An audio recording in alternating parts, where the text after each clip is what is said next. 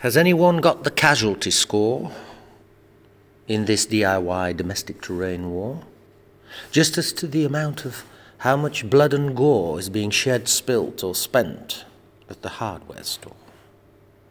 This home improvement DIY movement, it's 50 years post hence since we were encouraged, hmm? people with no idea, to self harm at Wickes and IKEA. I say just hang a door. Come on, darling, you can lay the floor. Be a Kiewit. Hmm. You may as well hang a chimpanzee, a chainsaw. Without any training, any type of tool in the hands of every type of fool, well, it becomes just a, a some sort of retailer's ridicule. It's so simple. DIY. Say it fast. Say it as one word. Die. You may as well go to the die store and buy yourself a weapon of war. Then engineer your own death, slip, put one foot wrong, and there you lie, broken, bleeding, gasping for your last breath. Oh, darling, you can plaster that. You can cut damp course it. Give it a quick rewire. Look it up on YouTube. So simple. Oh my God, the house is on fire. Oh. But still, we continue. Ours is not a reason why. Ours is but to DIY.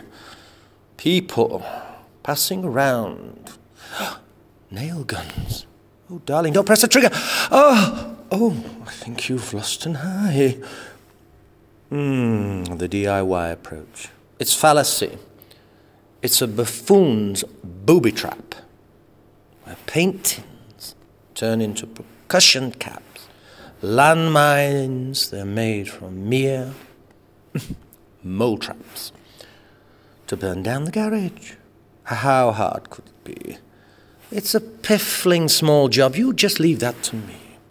The famous last words. Then there was a loud scream. Your Honour, it was followed by a long silence. It seems so serene.